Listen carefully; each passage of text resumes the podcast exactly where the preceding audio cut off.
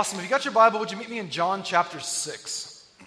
John 6. And I want to bring you a message this morning called Lessons with Lunch and Leftovers. Lessons with Lunch and Leftovers. Or if you'd like to take notes and you want a subtitle for this message, the subtitle would be The Provision of God Reveals the Person of God. The provision of God reveals the person of God.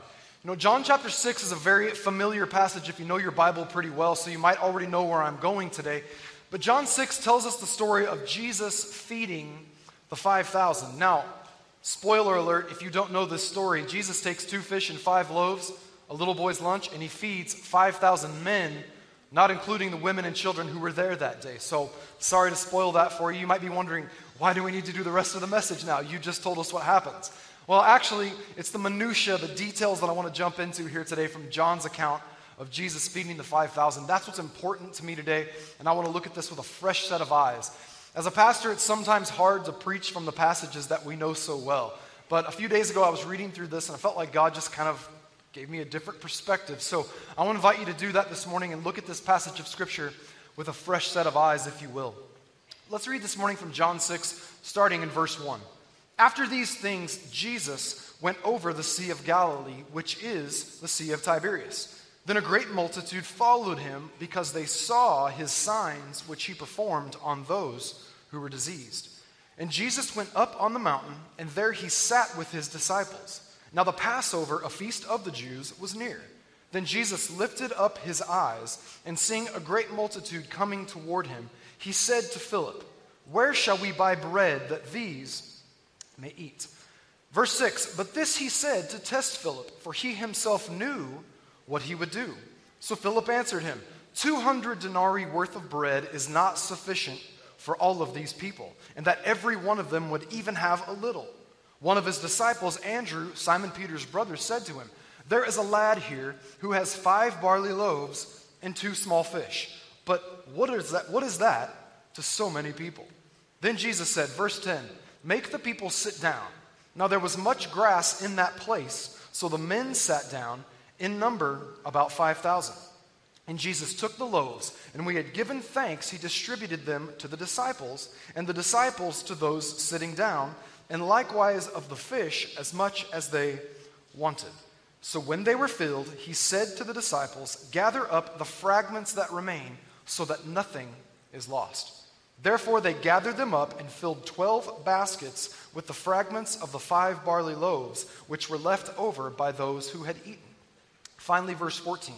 Then those men, when they had seen the sign that Jesus did, said, This is truly the prophet who has come into the world. This passage of scripture stood out to me the other day because as soon as I started reading it, I knew the end of the story. I knew how this was going to go. But when I got to verse 2, I saw something and it just kind of caught me in a new way that I hadn't really felt it before. I want to draw your attention one more time to verse 2 of John 6. It says, Then a great multitude followed Jesus. Why? Because they saw his signs which he performed on those who were diseased. Upon reading that passage again, it occurred to me that there were people in the multitude who were following Jesus to see the things that he might do for someone else. And there were those who were diseased, those who were the infirmed among them, who had a sickness in their body. And Jesus saw the sickness, and so did the multitude. And to those people in the multitude, it was probably clear that if they were sick, they were in need of healing. And so many in the multitude saw from a distance the things that Jesus was doing for them. But in the process of seeing what Jesus did for them, it's entirely possible that they missed out on the reality that Jesus also wanted to do something for them. And I think it's so possible that we could walk through life thinking that God wants to do things in other people's lives, overlooking the reality that He wants to do things in our lives as well. I don't know what your life is like. Maybe you've had an encounter like this before where you saw something good that was happening. You saw God doing something good in someone else's life. Maybe you saw uh, somebody else having a great idea where they could help somebody or reach out to somebody and lend a helping hand. And you said, Wow, what a great idea. What a cool idea. But that's for you to do. It's not for me. I mean, I love it that you want to do that. And I think that that's a great idea, but I'm not so sure I want to be a part of that myself. I think it's totally possible that that could have happened among the multitude who were watching. They look and see other people's needs, but don't see the need that's in their heart as well. Why? Because all of us have the same sinful fallen condition. And while we might see others who their need is visible, we all have one common need, and that we are all in need of a Savior from our sins. And so it's possible we could look from a distance and say, well, that's good for you, but I don't know about me. A few weeks ago, I had something like this happen in my own life. And I just want to share this story with you. You guys are our church family. So let's kind of open my heart for a moment. Easter Sunday was an awesome day this year. Almost a month ago, we celebrated the, ret- the resurrection of Christ. And I had the opportunity to preach all three services on Easter, and it was a thrill. It was amazing. And then Monday rolled around, and I had taken that day off to spend some time with my family and just rest, catch my breath a little bit. And then Tuesday morning, I woke up early to have my morning coffee, and I was getting ready for the week. I was reflecting a little bit on Easter Sunday, and one of the things I did was I looked back at our overall attendance numbers from Easter Sunday that day, and I wanted to know how many kids were in the house that day. Because we have such a great opportunity to minister to our children when they come to Bridge Kids on Sunday, let alone ministering to all of our students at Bridge Youth.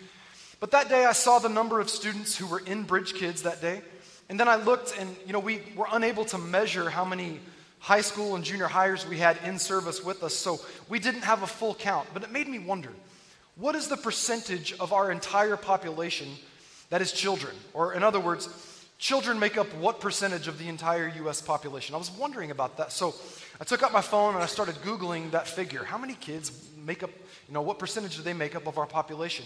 And I, I didn't really know what to expect, but I looked at that number, and the number that I saw was 20%.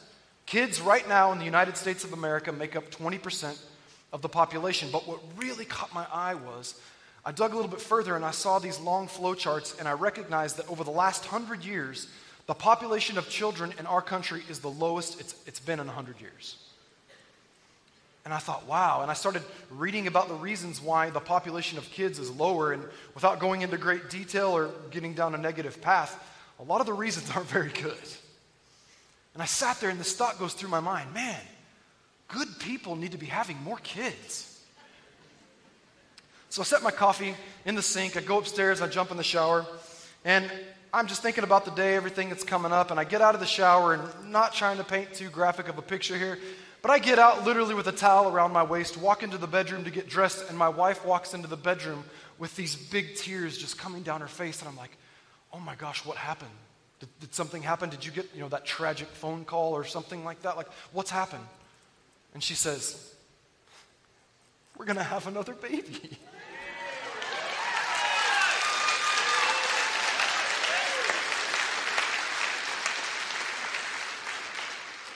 Now, listen, this is exciting right now.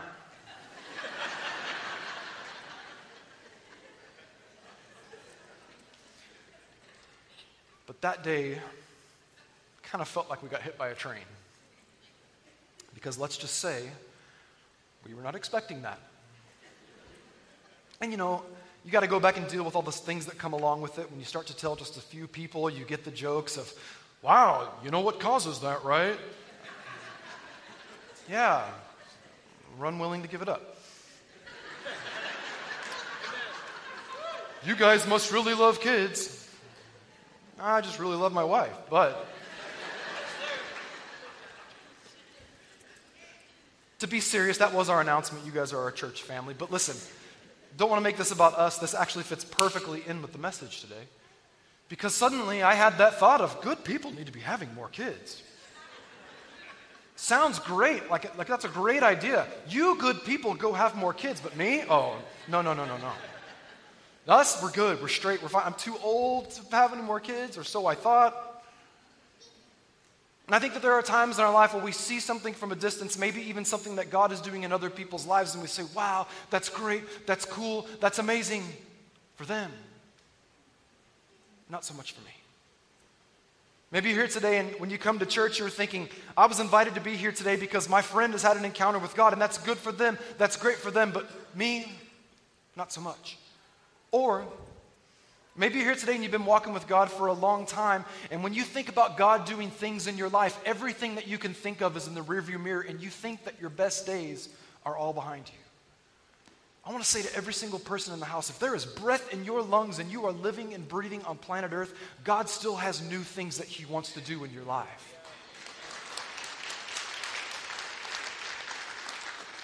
John 6 and the feeding of the 5,000 is a, a, picture of God's miraculous provision. But I want to tell you one more time that God's provision is there to reveal the person of Jesus Christ. He wants to know you. He doesn't want to just provide, He wants to walk with you and provide for you every single day of your life. And so, this picture of a multitude of onlookers, Jesus draws them in by giving something, them something that we can all relate to. They say that the quickest way to a man's heart is through his belly. So look at what Jesus does to draw in the multitude and let them know that he's got something for them too. I want to give you three lessons today, if I can lessons from lunch and leftovers. Let's look again at verse 6. It says, Then Jesus lifted up his eyes, and seeing a great multitude coming toward him, he said to Philip, one of his disciples, Where shall we buy bread that these people may eat? If you're taking notes this morning, here's the first lesson from lunch and leftovers. Number one, when following Jesus presents a problem, he will surely produce a solution. When following Jesus presents a problem, he will surely produce a solution. Now, let's talk about John's account here because maybe you don't know this, but the feeding of the 5,000 is the only miracle that Jesus performed that's recorded in all four Gospels. It was so important to the heart of God that he wanted to make sure it was recorded all four times in all four of the Gospels. So, Matthew, Mark, and Luke, they all paint a very similar picture of this story, but John's is totally different. Matthew, Mark, and Luke all tell a story that goes something like this Jesus was preaching near the Sea of Galilee. A great multitude came to Jesus, and the day went on and on, and Jesus preached on and on. And pretty soon the disciples came to Jesus, and they presented Jesus with the problem. They said, Jesus, the people have been here all day. You've been preaching all day. Pretty soon, they're going to get hungry. They, don't, they didn't bring any food with them. There's nowhere around here for them to buy food. We need to send them off so that they can go and eat and then go home. Matthew, Mark, and Luke all tell the story like that, where the, the disciples present Jesus with a problem. But John's account is totally different. It says that Philip is sitting there, and Jesus, seeing the multitude coming, looks at Philip and says, Where are we going to get bread to feed all of these people? In other words, rather than the disciples presenting Jesus with the problem, Jesus presents the disciples with a problem. Have you ever found that sometimes you encounter challenges when you choose to follow Jesus? Maybe you're here today, and when you made a radical decision some time ago to follow Jesus, you started telling your friends, you started telling your family members, you started telling the people that you hung out with that something different has happened. Something has changed in my life. Things are going to be changing. You're not going to recognize me going forward. And pretty soon that started to create some problems with those relationships. Because sometimes following Jesus will present us with a certain set of problems. What's interesting about this is that the multitude has been following Jesus because of his miracles, but the text gives us no indication that they were coming to Jesus to get food. Think about it for a moment. Nothing in the text tells us that these people were expecting Jesus to feed them. Not only that, but Jesus and his disciples were no, under no obligation to feed these people who were following them. And I'll take it a step further and say this I don't know of any man who would say, I'm leaving home today, honey. I'll be back later tonight. I'm going to be walking on foot all day, miles down the road. Jesus is going to be preaching. I don't care where he goes. I'm going to follow him there. I don't know any dude that wouldn't think, okay, but where am I going to eat lunch? And to think that there weren't more wives who had plenty of snacks in their purses, I have a hard time buying that. But somehow this is the stage that was set. And so these people have no food, they have nowhere to buy food, and Jesus presents a problem to the disciples. So when Jesus presents this problem to Philip, Philip now feels responsible for a problem that he did not create. I think some of us can relate to this. God, I didn't think that my friends were going to walk out on me when I told them I was going to follow you. I didn't know that I was going to have to, take steps of faith after I told you that I was going to follow you. I didn't know I was going to encounter this challenge or that challenge after I chose to follow you. But see, Philip doesn't know it yet, but this is all a test because look again at verse 6. But this Jesus said to test Philip. Why? For he himself knew what he would do. Now, let me say it again. When following Jesus presents a problem, he will surely produce a solution. One of my favorite church stories that I've ever heard in my life involves Pastor Chuck Smith, who pastored Calvary Chapel, Costa Mesa for many years. And if you're familiar with Pastor Chuck, he was one of the most influential voices in the Jesus movement that was birthed out of the 60s. But when Pastor Chuck took that church, Calvary Chapel of Costa Mesa, he took that church and it was actually the third or fourth church that he had pastored. And he took the job knowing, God, this is what you have for my life. I trust that you're taking me down the path you have for me. And he kind of thought this will be business as usual. I'm trained for this. I'm prepared for this. I'm ready for this. But he began to encounter people that were different than the people he was accustomed to being around.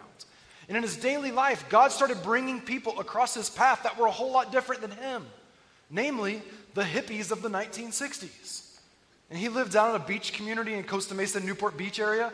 And he said, day after day, I would begin to encounter these hippies who were so much different than me. And I was like, God, why am I encountering these people? And this is at the height of the cultural revolution of the 60s.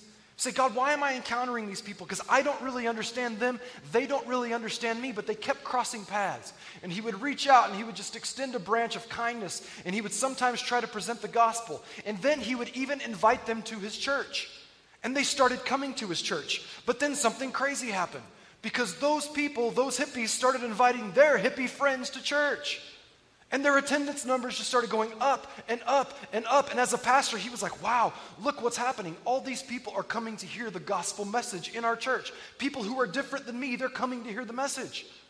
There was just one problem the traditional people in his church did not like these people because they came in with dirty clothes and unkept hair, and even worse, in their view, they came wearing no shoes to church. They walked in with their dirty feet.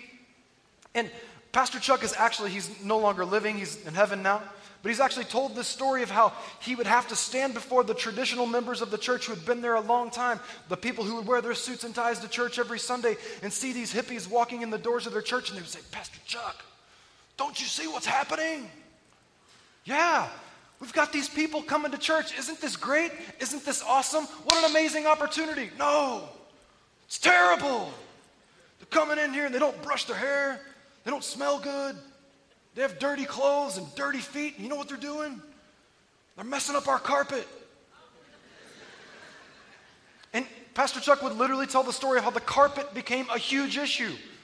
And the carpet was like this dividing issue, and he said, I don't know what to do. I don't know if I'm supposed to tell the traditional people in my church that you're just gonna have to deal with it and give them some grace, or if I'm gonna have to tell the hippies that they need to start showering and wearing shoes. I don't know what to do. God, I didn't ask for this problem. I didn't create this problem. I just wanted you to use me, and suddenly I'm dealing with the problem that I never asked for. But remember, a test, when these challenges, these problems come our way, it's always a test of how we will steward the situation. Why? Because Jesus already has the solution. So the question is, where do I look when I encounter the problem? This is what I love about this. Now, I haven't heard Pastor Chuck tell this story in an interview, but the legend has it that what Pastor Chuck did was instead of trying to appease one group or another about the carpet, he just took the carpet out and said, if we don't have carpet, we no longer have a problem. We're going to present the gospel message to anyone and everyone who will walk through these doors. That man went on to be one of the most influential pastors in American history. And the Jesus movement that was birthed out of that church and out of that man's encounters literally didn't just touch a community, they rocked the world, the whole entire world, because of one man, of one man. There are people in this room that your life was changed because of that man in that church. See, when following Jesus presents a problem, Jesus will surely produce a solution. But when that test comes our way, we have to steward the situation well, lean into wisdom, and ask for God's guidance as we navigate those challenges. Everybody with me this morning? Now, again, it's a test. So let's see if Philip and the disciples passed the test. Let's look at the second lesson. Look at, num- at verse number seven. So Philip answered Jesus and said, Watch these words 200 denarii worth of bread is not sufficient for them, that everyone would even have a little bit. Here's the second lesson that we pull from this passage. Number two, my limitations are God's invitations. My limitations are God's invitations. Now, I want to talk about the amount of money that Philip talks about right here. He says 200 denarii. Even if we were to spend 200 denarii, it would not give us enough money to even give all these people just a little bit of food. Bible scholars are, are pretty consistent on this that one denarii was equal to one day's pay or one day's wage, scripturally speaking. So, where did that number come from? Perhaps that's how much Jesus and his disciples had with them in their ministry fund. Now, that's not what the Bible says. This is Zach talking for a minute, okay?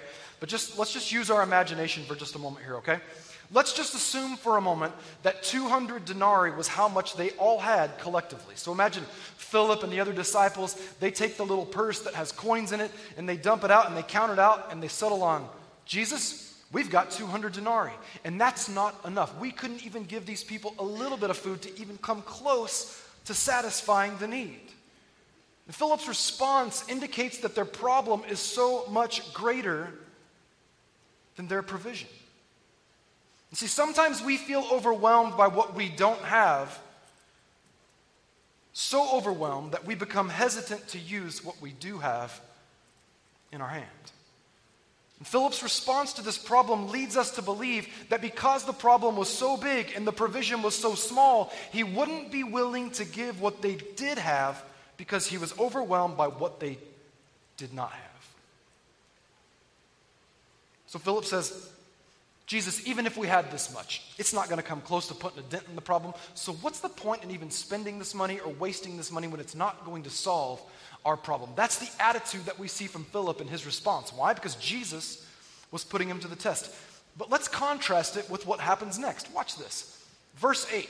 Now, one of his disciples, Andrew, Simon Peter's brother, said to him, There's a lad here who has five barley loaves and two small fish.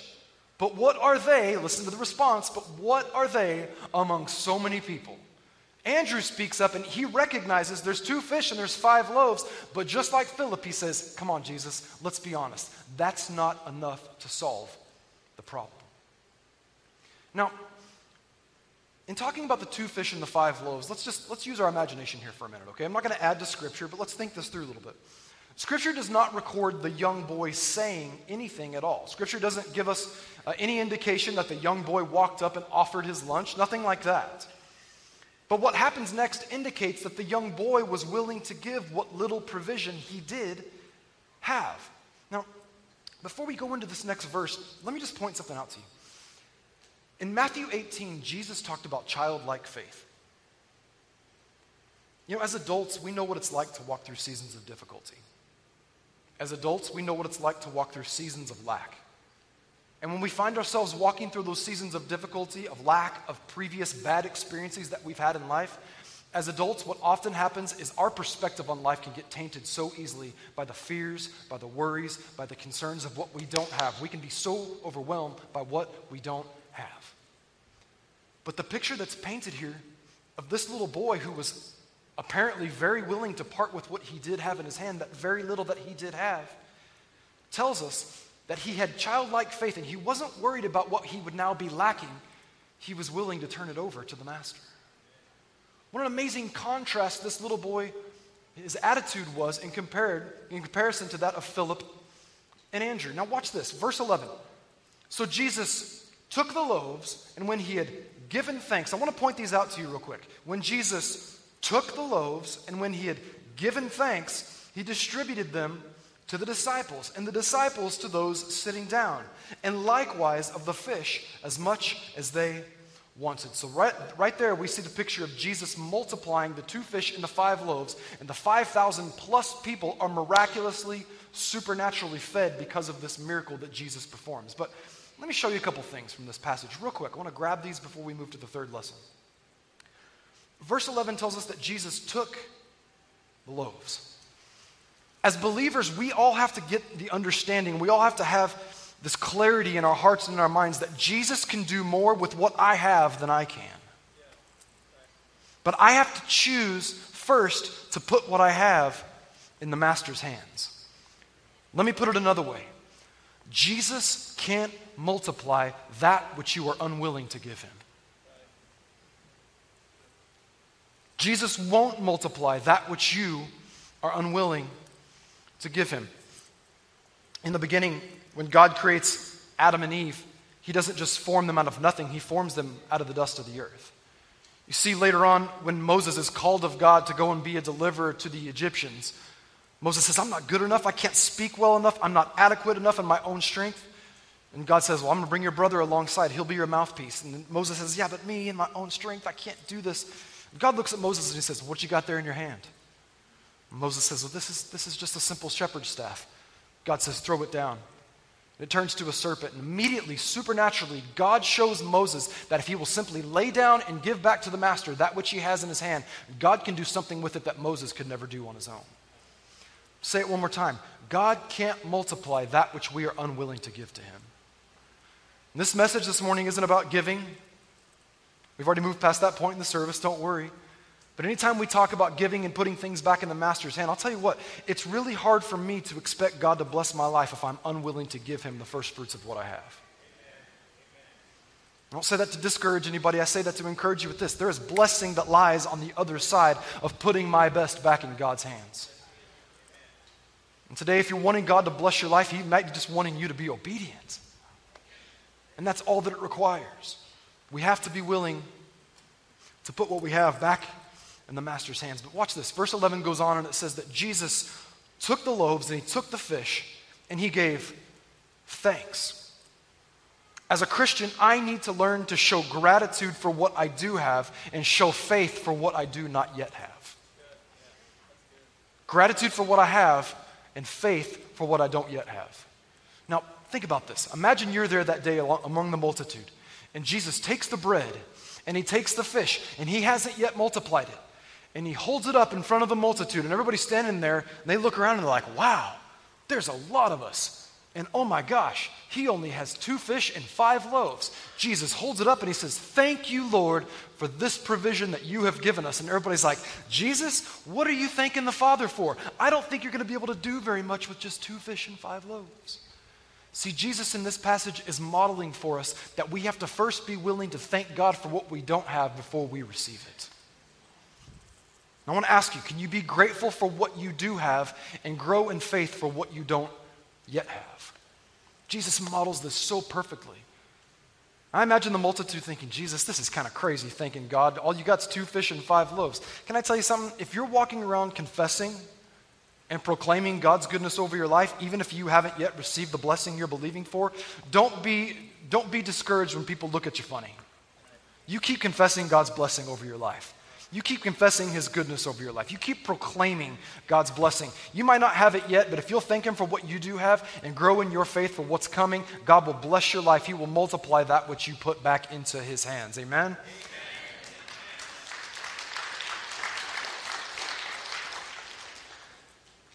And it's in that passage right there that we see Jesus perform this amazing miracle where he multiplies the bread and the fish, and everybody eats until they're full.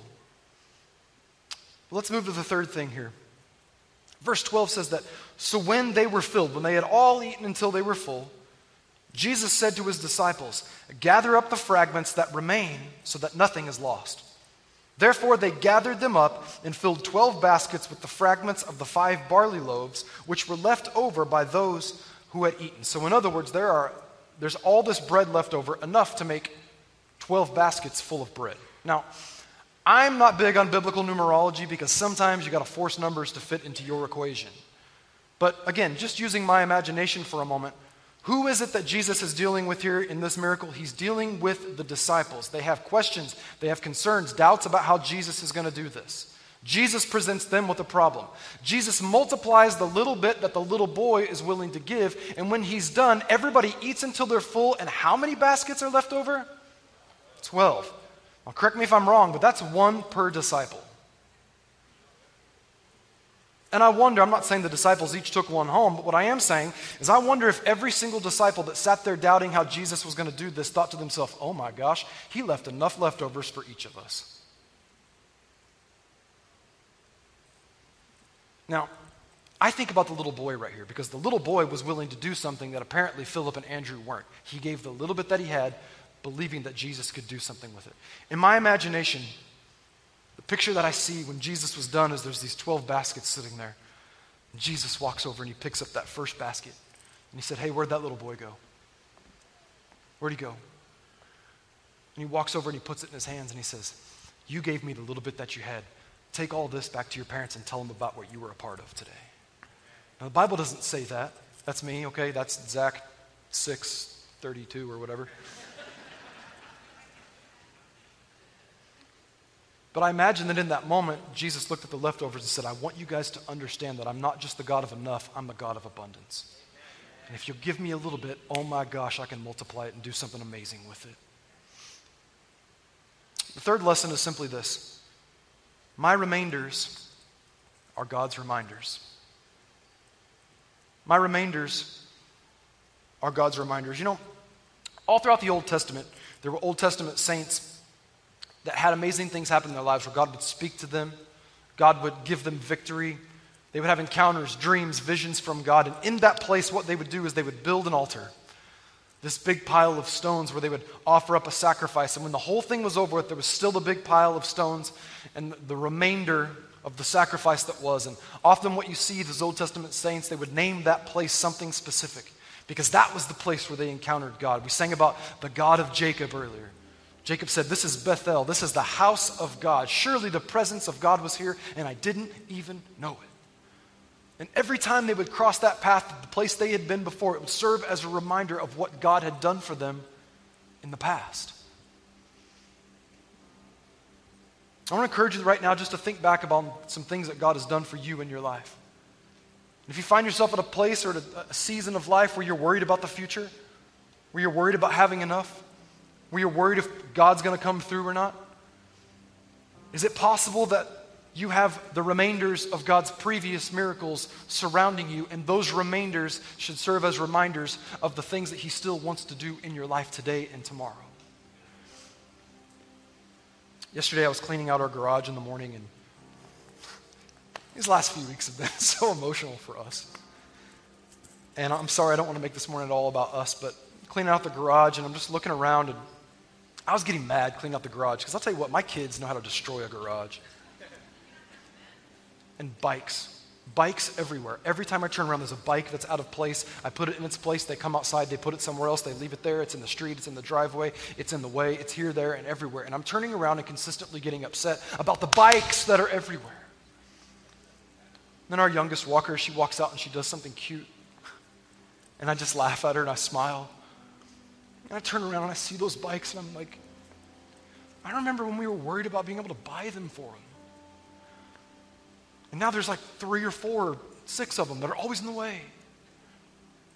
And even though they might feel like a nuisance at times, I turn around and I recognize it, it's just a bike, right? But each one of those bikes is full of memories of the time that they learned to ride them and when they rode on the training wheels and the day that we took those training wheels off. And it reminded me that through every season of life, God has always been faithful. And if there's anything inside of me right now that worries about whether or not I'm going to have enough in the future, the remainders of God's faithfulness is all around me and they need to serve as a reminder that God will continue to provide.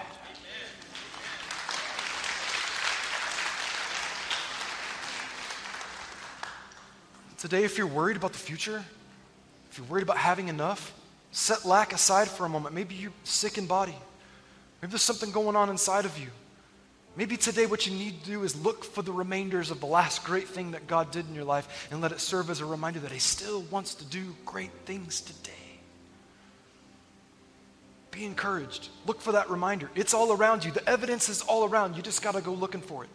Don't let it be clutter that's meaningless. Let it serve as a reminder of God's faithfulness. Last thing from me. In verse 2, one of the cool things that we see is that the multitude followed Jesus. Why? Because they saw the signs that he performed on those who were diseased. What does a sign do? A sign points, it gives direction, it shows you where to go. All of these things were signs, not just that Jesus can put food in your belly, but that he can save your soul. You get to the end of the passage and it says, Those who saw what Jesus did, many of them believed and said, Surely this is the prophet who's been sent into the world. Maybe you're here today and you need God's provision in your life. I believe that God wants to provide for you, but can I tell you something else?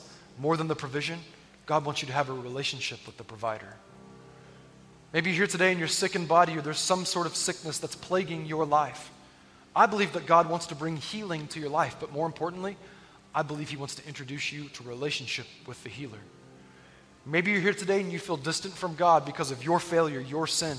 Maybe you feel like God would not want to accept you and you are in need of a Savior. Can I tell you, God wants to save you, but He wants you to have a relationship every day of your life with the Savior.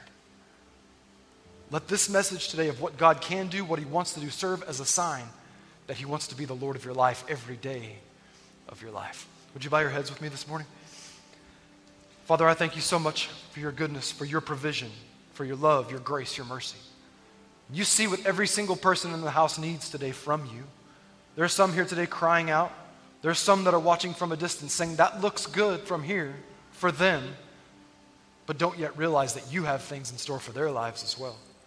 I pray that you would meet every single person where they are today, encourage them, provide for them, heal them. But even more than that, be the Lord of their life. Walk closely with them all the days of their life. In Jesus' name. Finally, with heads bowed and eyes closed, maybe you're here today and you're the one who feels distant from God. Maybe you're the one who feels like God would never welcome you in and you've done nothing to deserve his acceptance. Let me tell you how much God loves you. God loves you so much that he saw you in the midst of your failure, in the midst of your sin. He saw you and me in our very worst state.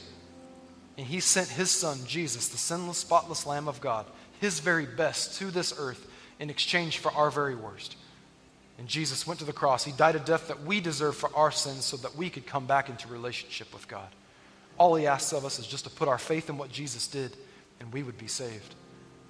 We're going to pray a prayer right now, and I want to invite every single person in the house who might be distant from God to take a step toward him because he sure wants to take a step into your life today. Maybe you've never received Jesus into your life. Let me tell you, my friend, he died for the opportunity to know you. So we're going to pray a prayer right now, and I want to ask if everybody would repeat this prayer after me, mean it with everything inside, and step into a relationship with God. Repeat after me and say, Jesus, I thank you for going to the cross for me. I believe that you are the Son of God, and I believe that your death was full payment for my sin. So today I choose you. I want to follow you and walk with you all the days of my life into eternity. In Jesus' name, amen. All right, now, very last thing for me. We're going to be done in just a couple of minutes, but this is super important to people that made decisions. So let's honor those around us this morning. If you made a decision to follow Christ, we want to help you start your journey of faith. We want to put a simple gift in your hand. It's called The Next Seven Days. It's a small book that'll help you start your journey of faith. There's two different ways that you can get it. As soon as service is over, in just a couple of minutes, we'll have some prayer teams down here. Walk up to one of our prayer teams. Let them know you made a decision to follow Christ. You want to get the book. They'll get it from you. We don't need anything from you, but we're happy to help or pray with you if you need prayer. If you're here today and you just need someone to pray with you, come see one of our prayer teams. That's why they are here. If you need to go quickly at the end of service, just stop by the next seven days desk. It's outside between the glass doors. Our team will be there to help you. Let them know you made a decision to follow Christ and you want to get the book, and we will get you started in your journey of faith. We're glad that you made that decision today, and we want to welcome you into the family of God. Can we put our hands together and welcome some people in today?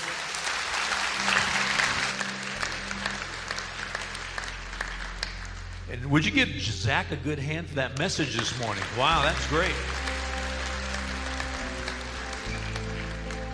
Just before we go today, I want to share just a couple of things, a couple of reminders. First, I told first service, so I guess I need to do it both services. When God created mankind, Adam and Eve, in the garden, He gave them a commandment. He said, I'm giving you dominion over the earth, so you need to procreate, you need to have children, and you need to fill the earth. Aren't you glad you have a pastor on staff who decided to take that on as a personal project? but I think we all have a part in that. Hey, we're excited about having another grandbaby in the family. That's that's great news.